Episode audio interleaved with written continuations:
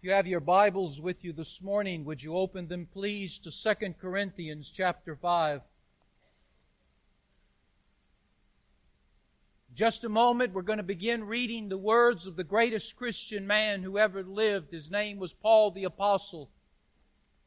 He's writing this letter and these words to a church called Corinth. But he's also writing these words to a church called Miles Road Baptist.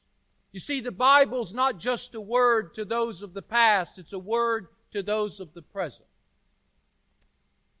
In 2 Corinthians chapter 5, the first five verses, Paul is going to talk about some things that I hope will get you a little excited this morning. If you be in Christ. Say that. In Christ. In Christ in Christ. God, that's very important you remember those two words because I'm going to come back to them at the very end. In Christ. But 2 Corinthians chapter 5, Paul shares some things that are difficult to read and difficult to understand. If you have a King James Bible, you're going to wonder if this is not Greek.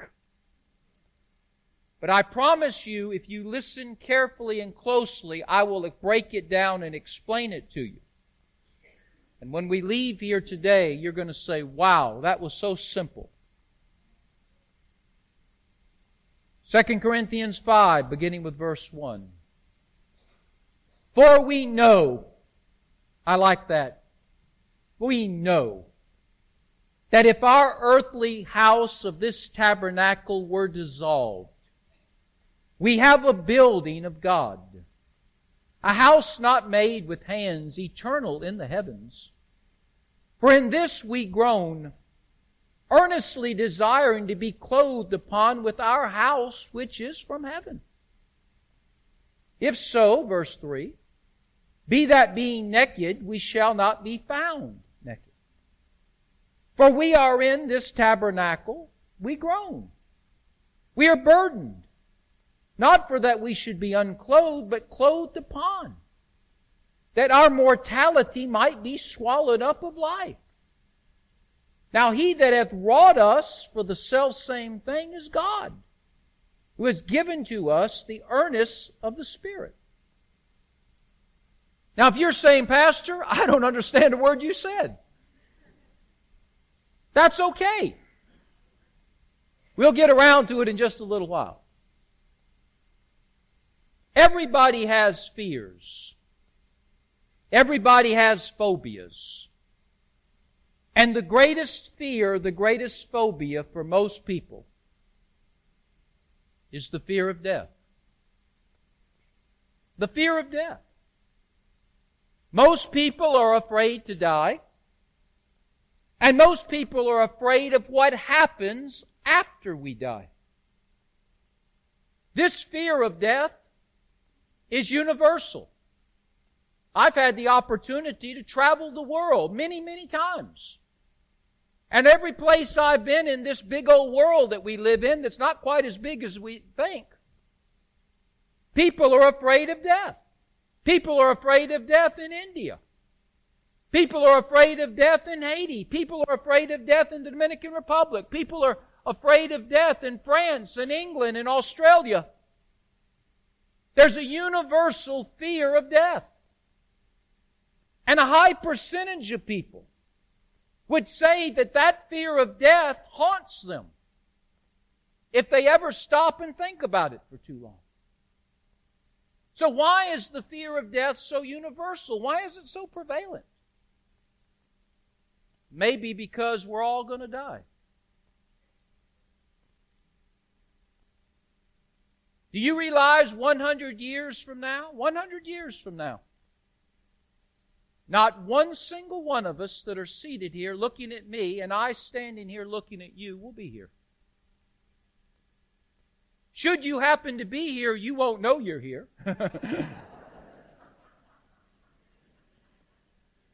we all are going to die. No exemptions, no exceptions. No exclusions, no escapees. You are going to die. Should Jesus tarry in his return, you are going to die. I am going to die. We all have a date with the undertaker.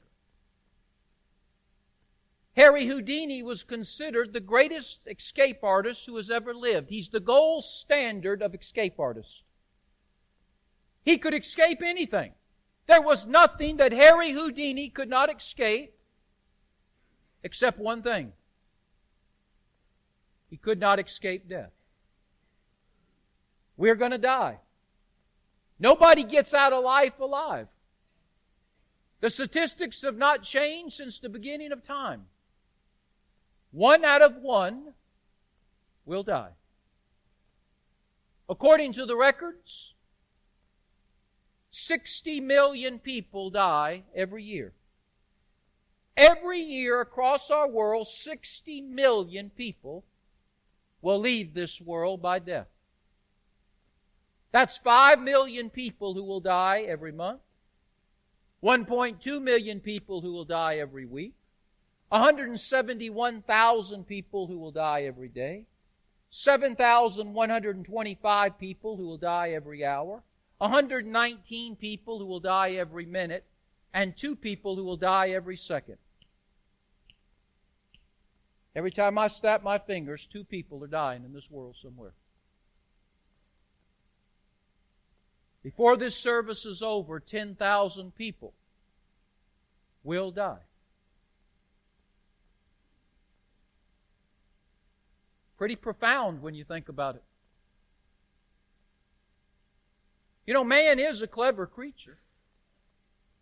We can put a man on the moon. We can harness atomic energy for good or for bad. We can go faster than sound. We can put a hot sign on Krispy Kreme donuts. We're pretty smart. But man cannot find a cure in all of his smartness for death. So does that mean that in the final analysis, death wins? No! Death does not win. Death, where is thy sting? Grave, where is thy victory? The sting of death has been taken away. And the victory of the grave has been taken away as well. And that's what Paul is talking about in 2 Corinthians 5. He's talking to dying people and he says, listen, I got a word for you. Death is not so bad because there is life after death. And he's going to talk about the body that we're going to have. And the life that we're going to live after this one. You do know you're going to live again. You know that. Death isn't the end of it all. Every single one of us, when we die physically, when we die here on earth, are going to find ourselves alive in eternity. That's why it's important to remember those two little words I told you to remember. Can you tell me again? In Christ. In Christ. But let's talk a little bit about this body that we're going to get in the life to come.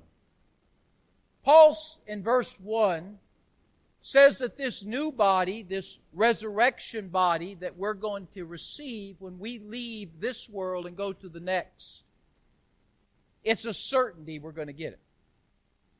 Now, notice your, in your Bibles, if you'll follow, he says, For we know. For we know. That's interesting. He didn't say, I, I think, I believe, I've been told, I guess, I hope. He says, For I know. This is a fact. It's a surety. It's a certainty. He says, For we know that if our earthly house of this tabernacle were to dissolve. We have a building of God, a house not made with hands that's eternal in heaven. Now, science can tell us a lot of things. We thank God for scientists and we thank God for science, but, and science can tell us that we're going to die. Scientists are pretty smart, aren't they? They're, they can tell us we're going to die. But you know, that's all they can tell us.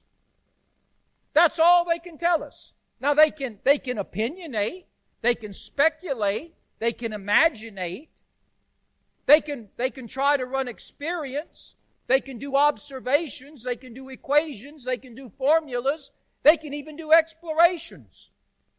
But when it comes to death, all scientists know is we're going to die. That's all they know. That's why Paul didn't go to scientists for what he's about to say. Paul went to God. God is not about opinionation or speculation or imagination. God is about revelation. And the God of heaven spoke to the apostle Paul.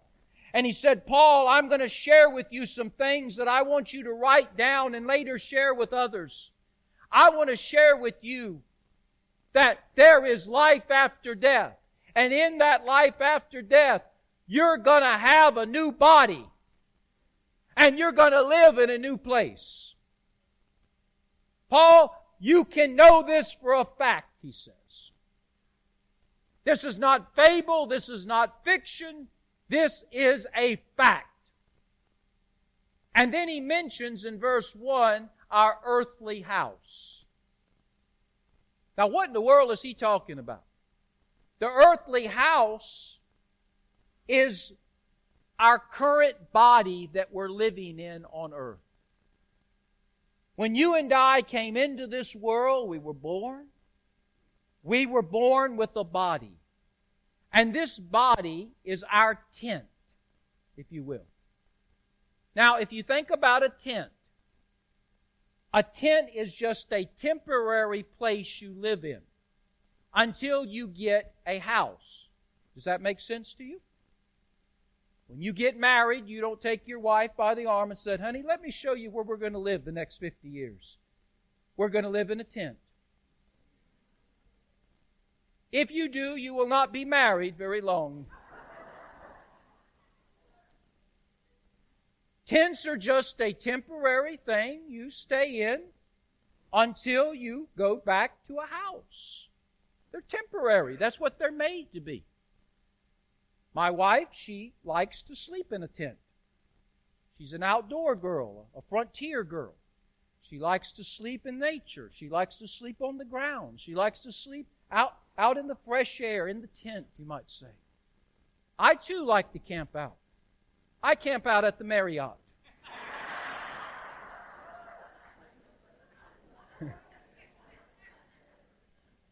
but a tent is just a temporary place to stay. If you've ever had a tent, you know that in time, even if you buy a brand new tent, in time, that tent is going to begin to sag. It's going to begin to droop. It's going to, it's going to begin to wrinkle and crease and tear and rip and deteriorate and fade. It's going to begin to leak and wear out. When you buy a tent, there's no guarantee. It's forever.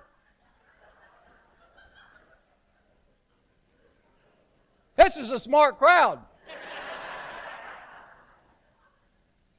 Likewise, this body that you and I have is nothing but a tent. It's a temporary place that we're living in because this is a temporary world we're living in. This world's not our home. Our home is in heaven. And when you go to heaven, you got to get a new body. Because these bodies are wearing out. Pastor, I don't believe you. Then look in the mirror.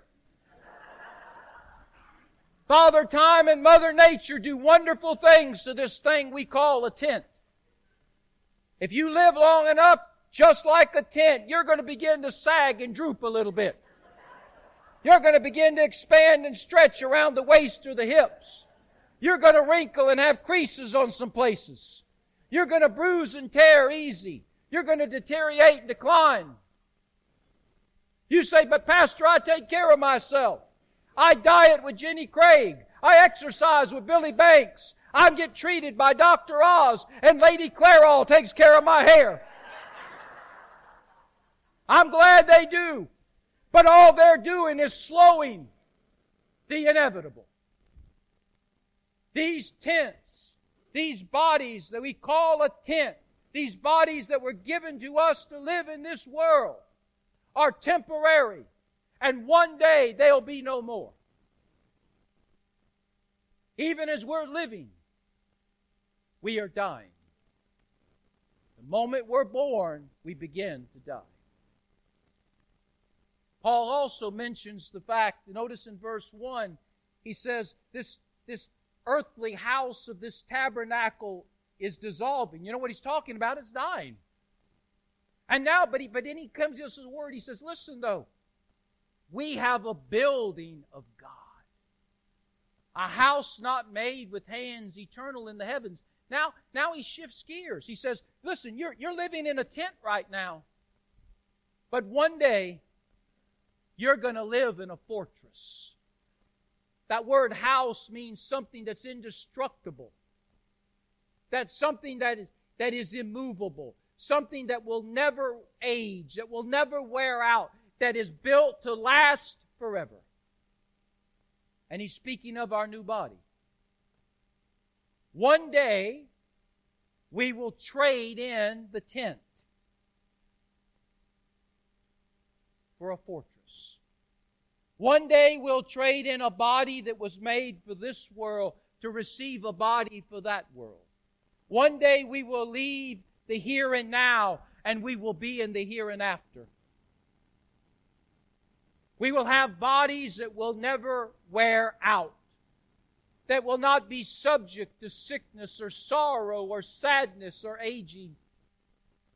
This resurrection body that we will have will come from God Himself.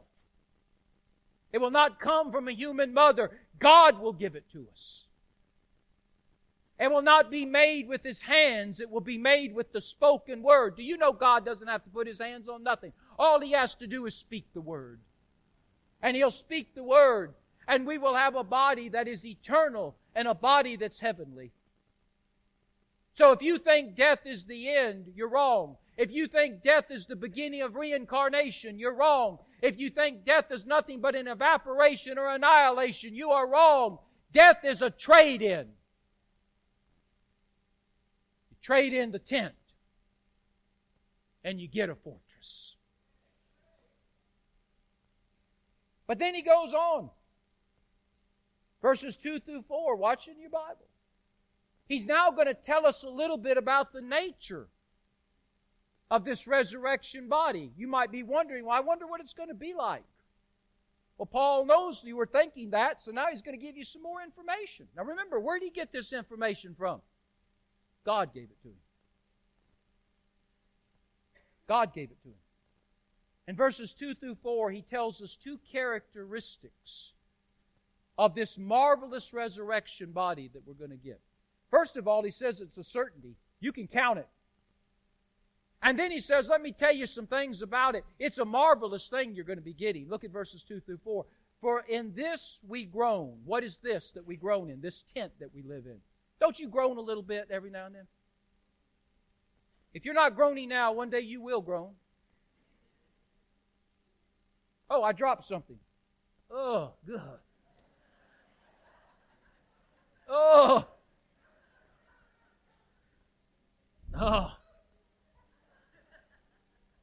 Remind you of you? Some of you wouldn't have got up. Notice it says, For in this we groan earnestly, this tent we live in, desiring to be clothed upon with our house which is in heaven. This old body hurts. It's falling apart. It's falling away. Wouldn't it be wonderful when we get that body? That's what he's saying. Verse 3 If so, that being clothed, we shall not be found naked. When we, when we get our new body, our spirit's no longer going to be naked. It's going to have a new body to encase it. Verse 4 For we that are in this tabernacle now groan. That's a good place for an amen. Being burdened, not for that we would not be unclothed, but clothed upon that mortality might be swallowed up of life. Now, notice he's going to tell us two things about this new body this resurrected body that one day we're going to have in that new place called heaven, if you be in Christ. Say that again. In Christ. First of all, in verse 2, he tells us it's going to be like an overcoat when we get it. You notice that phrase, to be clothed upon, in verse 2? To be clothed upon, verse 2. You know what that means? It means to put on an overcoat. Paul says one day our eternal spirits are going to put an overcoat on, and that overcoat will be the new body that God has for us. Now, I don't know if you go out and buy many overcoats or coats, period. But when you go into a store to buy a coat, one of the first things they'll ask you is, What is your size? You just don't go in there and say, I'd like the coat. What kind of coat you want? It don't matter to me, just give me one. What color you want? It don't matter. What size? It don't matter. They'd think you're a nut. So don't you do that. I don't want them to think you're a nut. But when you go to get a coat, you tell them the size that you wear. And what Paul is saying is, is this resurrected body that we're going to get is going to be sized to fit us perfectly. It's not going to have any sags or bags. It's not going to have any issues. It's going to be customized, personalized, just for you and I. God doesn't sell generic clothes. His wardrobe for His saints is perfectly matched for us. It's like putting an overcoat, Paul says. So, so don't you worry about how your new body is going to be. It's going to be fine. Personalized, customized just for you and me. And then he says in verses 2 through 4, he says, and by the way, this new body that you're going to get that's going to fit you like a custom coat, an overcoat, you're just going to put it on. It'll cover your eternal spirit. This body will never have any aches or pains or groans anymore. It's not going to be subject to anything that would make you hurt. No sadness, no sickness, no sorrow, none of that. These earthly bodies that we have are constantly groaning. If they're not groaning outwardly, they're groaning inwardly. If they're not groaning verbally, they're, gro- they're groaning non verbally. Our bodies are constantly groaning because we live in a world that's falling apart, a world that's falling away before our very eyes, and we're also living in bodies that are falling apart and falling away likewise. Everything about this world is dying. This is the land of the dying. It's not the land of the living. And we groan because of that. We get abused in these bodies. We get disease in these bodies. We get, we have to go through separation and divorce in these bodies. We're subject to crime in these bodies. These bodies are subject to natural catastrophes like hurricanes. There's violence that's perpetrated against these bodies. These bodies receive hatred. These bodies are part of terrorism and war in our world. These bodies are constantly groaning because of the burdens of this world that are placed upon them. But one day, we'll be in a place where there is no groanings. And we'll be in a body that will never groan again. Think about that. A pain free body in a pain free zone. Think about that. A brand new body that will never age, that will never be subject to illness or sickness or disease, that will never be hungry, that will never be thirsty, that will never need sleep. A body that will never have to experience anything that would cause us to be miserable. A new body and a new place. You know, heaven's got a lot of stuff in it, but you'll never find a hospital in heaven. Nobody's sick. There's no nursing homes in heaven. Nobody ever grows old. There's no funeral home or cemeteries in heaven because nobody ever dies. There's no shelters or safe houses in heaven because nobody's ever abused. There's no courts or prisons in heaven because nobody's bad. Nobody breaks the laws in heaven. There's no orphanages in heaven because there's no orphans. There's no addiction treatment centers in heaven because nobody's hooked on anything but Jesus. There's no battlefields or war zones in heaven like there is on earth. There's no ghettos or disaster relief centers because there's no poverty in heaven and there's no storms in heaven. It's a perfect place for perfect bodies. Now we got to close. Paul says, I want you to know this is true. This is certain. This tent's dying, but one day you're going to get a fortress. You're leaving this behind and you're getting something up there. And he says that body you get's going to fit you like a coat. And it'll never groan again. Never groan again. And then he closes out in verse 5 and he says, All of this is guaranteed, by the way. I know we live in a world where guarantees aren't worth the paper they're written on. But when God gives a guarantee, you can take it to the bank. Notice in verse 5 as we close, he says, Now he that hath wrought us for the self same thing is God, who has also given unto us the earnest of the Spirit. We're getting a new body. Not a repackaged body, not a remodeled body, not a re uh, body. We're getting a new body. Okay, you got that new body. And this body is going to be very similar to this body. We're not going to have our look changed. We'll still look the same. We'll just have a new body. You'll still be able to recognize me. You'll say, man, you look younger and more handsome than you ever did. I'll say, thank you. And by the way, you're not doing bad yourself. But we'll still recognize one another. We just got a new body. We'll be a perfect person in a perfect body. Just like when Jesus came back from the dead. They knew it was Jesus, but he just looked a little bit different. He had a different body. And so will we. And God says, I guarantee that. First of all, he says, I guarantee it because I, I raised my own son from the grave. I raised my only beloved begotten son, Christ Jesus, from the grave. I raised him from the grave and gave him a new life. And if he who is the son of God was raised from the grave and got a new life, how much more will you who are sons and daughters of mine as well be raised from the grave to a new body? What I did for my son, I'll do for my sons and daughters. What I did for my beloved son, I'll do for my adopted children, you and I. He says, I guarantee it. And then he says, I not only guarantee it because of what I did for my son, I guarantee it because I give you the Holy Spirit. Notice in verse 5, he says, I gave to you the earnest of the Spirit. You know what that word earnest means? It means a deposit. If you buy a house, one of the things that you often have to put up before you actually purchase the house to show that you're sincere and you're true and your intentions is called a what? A deposit.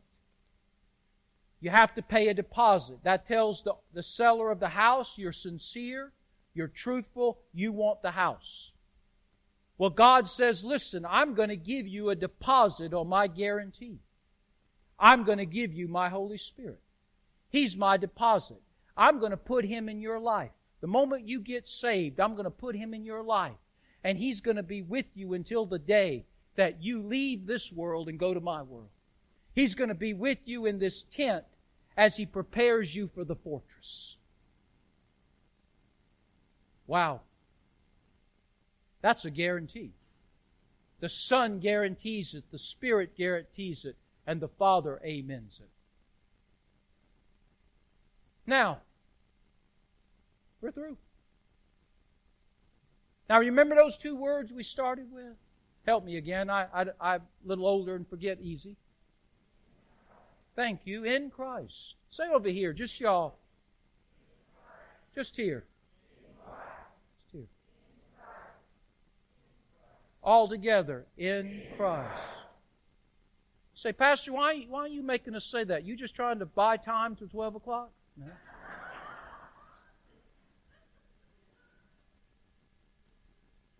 No, by the way, if I end a service before 12, I still get the same salary. and if we go overtime, I don't get overtime either. So don't you worry about it. I don't. In Christ. Now, let's, let's kind of wrap all this stuff up and you'll see that I'm not a senile old man just making you say that. We're all going to die. All of us. You're a Christian who loves Jesus, you're going to die.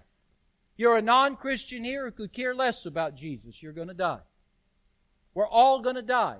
Whether you be in Christ or out of Christ, you're going to die one day. When we die, number two, when we die, our bodies are going where? To the ground. They might go wholly to the ground, they might go in ashes to the ground, but they're going to the ground. Our bodies that were not made forever, our bodies that are earthly, our bodies that are nothing but temporary tents, one day they are going to go to the ground. Either in a casket, in an urn, they're going to the ground.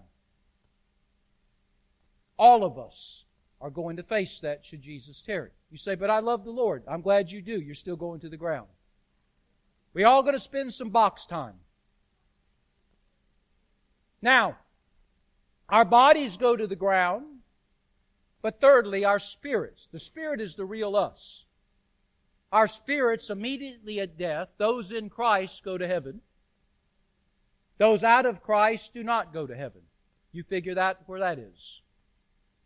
Okay, so that's why it's important you be in Christ, because if you're in Christ, your spirit, the moment your body dies, will go to heaven. If you're not in Christ, it won't go to heaven. It's that simple. Our bodies will stay in the ground. Christian, non-Christian. Until resurrection day. The resurrection of the dead and the raptured of the living in Christ is the next event on God's prophetic calendar. You know God has a calendar? And in, He has all the days written out on that calendar. And the next event on God's prophetic calendar is the coming of Jesus for His people. One day the Father is going to say to the Son, go get my people. And the Son is going to leave heaven and He's going to stop in the clouds right above this world. There's going to be a voice. There's going to be a shout. There's going to be the blasting of a trumpet. And the dead in Christ will be resurrected from their graves. Their bodies will come up out of that grave. And that body will be changed as it goes up. And to the new body we just talked about and their spirit that's with Jesus will receive that new body that will fit like a coat and no more groaning ever again. And we who are alive when that takes place, because there will be living people, are just going to disappear, boop, just like that. Up, up, and away we'll go, and our bodies will be changed without having to die. We will receive our resurrection body as we go up. Now remember, that's for those in Christ. And then that new body will encompass that new spirit, and we'll live in that new place called heaven with Jesus and all of our family and friends forever and ever and ever and ever. Now, the key to all of that is those two words help me out again in Christ. If you're not in Christ, you have nothing to look forward to except dying, going to the grave. Your spirit will go to hell. And there will be a resurrection for you later. But it will not be pretty nor glorious. You have to be in Christ. And I stress that because religion has done a wonderful job of confusing people. If you hang around long enough, religion will confuse you. Because religion says all this different stuff that religion teaches. By the way, the Bible doesn't teach religion, it teaches relationship. How we can have a relationship with the true and the living God. But the Bible doesn't say all of this that I just told you about is for those who are in church. You can be in church and not be part of this. You can be in religion and not be part of this. You can be a good person and be in goodness and not be part of this. You can be ethical and moral and not be part of this. Those who will have the promise that Paul just made, those who have the guarantee that Paul just made, those who are who are can count on getting a new body and that new body will live in that new place called heaven. Those are those are the ones that are in Christ. If you're not in Christ, it doesn't matter. You will not get any of that. But judgment. You say, well, I'm a, I'm a Baptist. Who cares? I'm a Methodist. Who cares? I'm a Protestant. I'm a Catholic. Who cares? I'm a Muslim. I'm a Hebrew. Who cares? If you're not in Christ, it doesn't matter.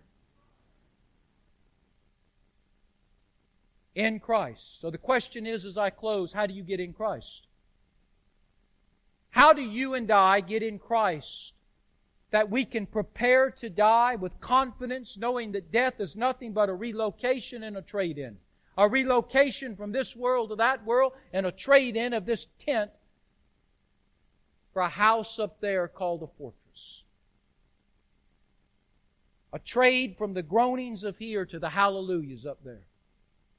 How can you and I be in Christ? It's this simple. Listen to me. Recognize that you're a sinner you're a sinner. Not the person next to you. Don't be pointing at them. You're a sinner. All have sinned and come short of the glory of God. Take your finger and point at the sinner. Do that. Point at you. You're the sinner. You say, but I'm a nice sinner. I'm glad you are. You're still a sinner. How many sins does it take to be a sinner, Pastor? Just one. One sin makes you a sinner. How many things you got to steal to be a thief? Just one.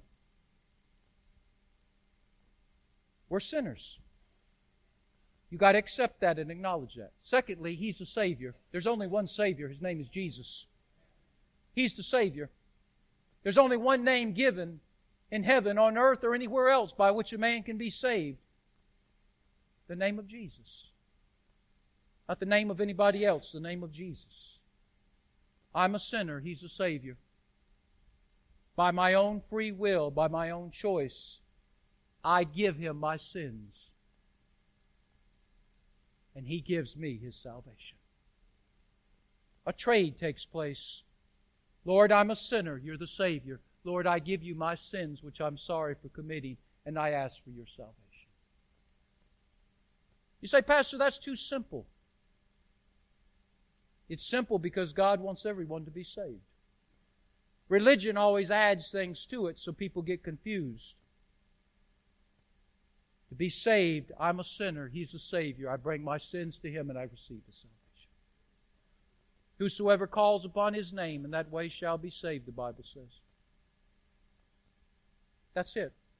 When you do that, you move from being out of Christ to in Christ, and all the wonderful things I just shared with you come to be your promise and reality. So, are you in Christ this morning? Can you remember a time in your life? Can you remember a time in your life when you said, Lord, I'm a sinner and I'm sorry for my sin. You're the Savior. Save me from my sin. Come into my life. Can you remember doing that? If you can't remember doing it, then you didn't do it. It has to be your choice. Mom and dad can't do it for you. A preacher can't do it for you. Your children can't do it for you. Your aunt or uncle can't do it for you. You have to do it. Lord, I'm a sinner. I need a Savior. Come and save me. If you do that, He will save you. He will change you. He will prepare you for death. He'll prepare you for heaven. He'll have a new body for you. When you do that, it's important that you make it public.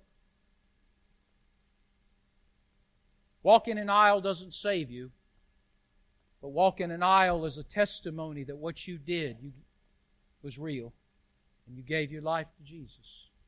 You go tell somebody. Then you follow in believer's baptism. Baptism doesn't save you, by the way, either. I could, we could baptize you 10,000 times in that baptistry and you could still die and not go to heaven. It's not water that washes away your sin, it's the Lamb of God, Jesus Christ. So, are you in Christ? I leave you with that question. If you are in Christ, maybe you need to tell somebody when you leave here, I'm in Christ. If you're not in Christ, why don't you just bow your head right now? Heads are bowed and eyes are closed, all of us. And why don't you just say, Lord, I'm that sinner the pastor talked about.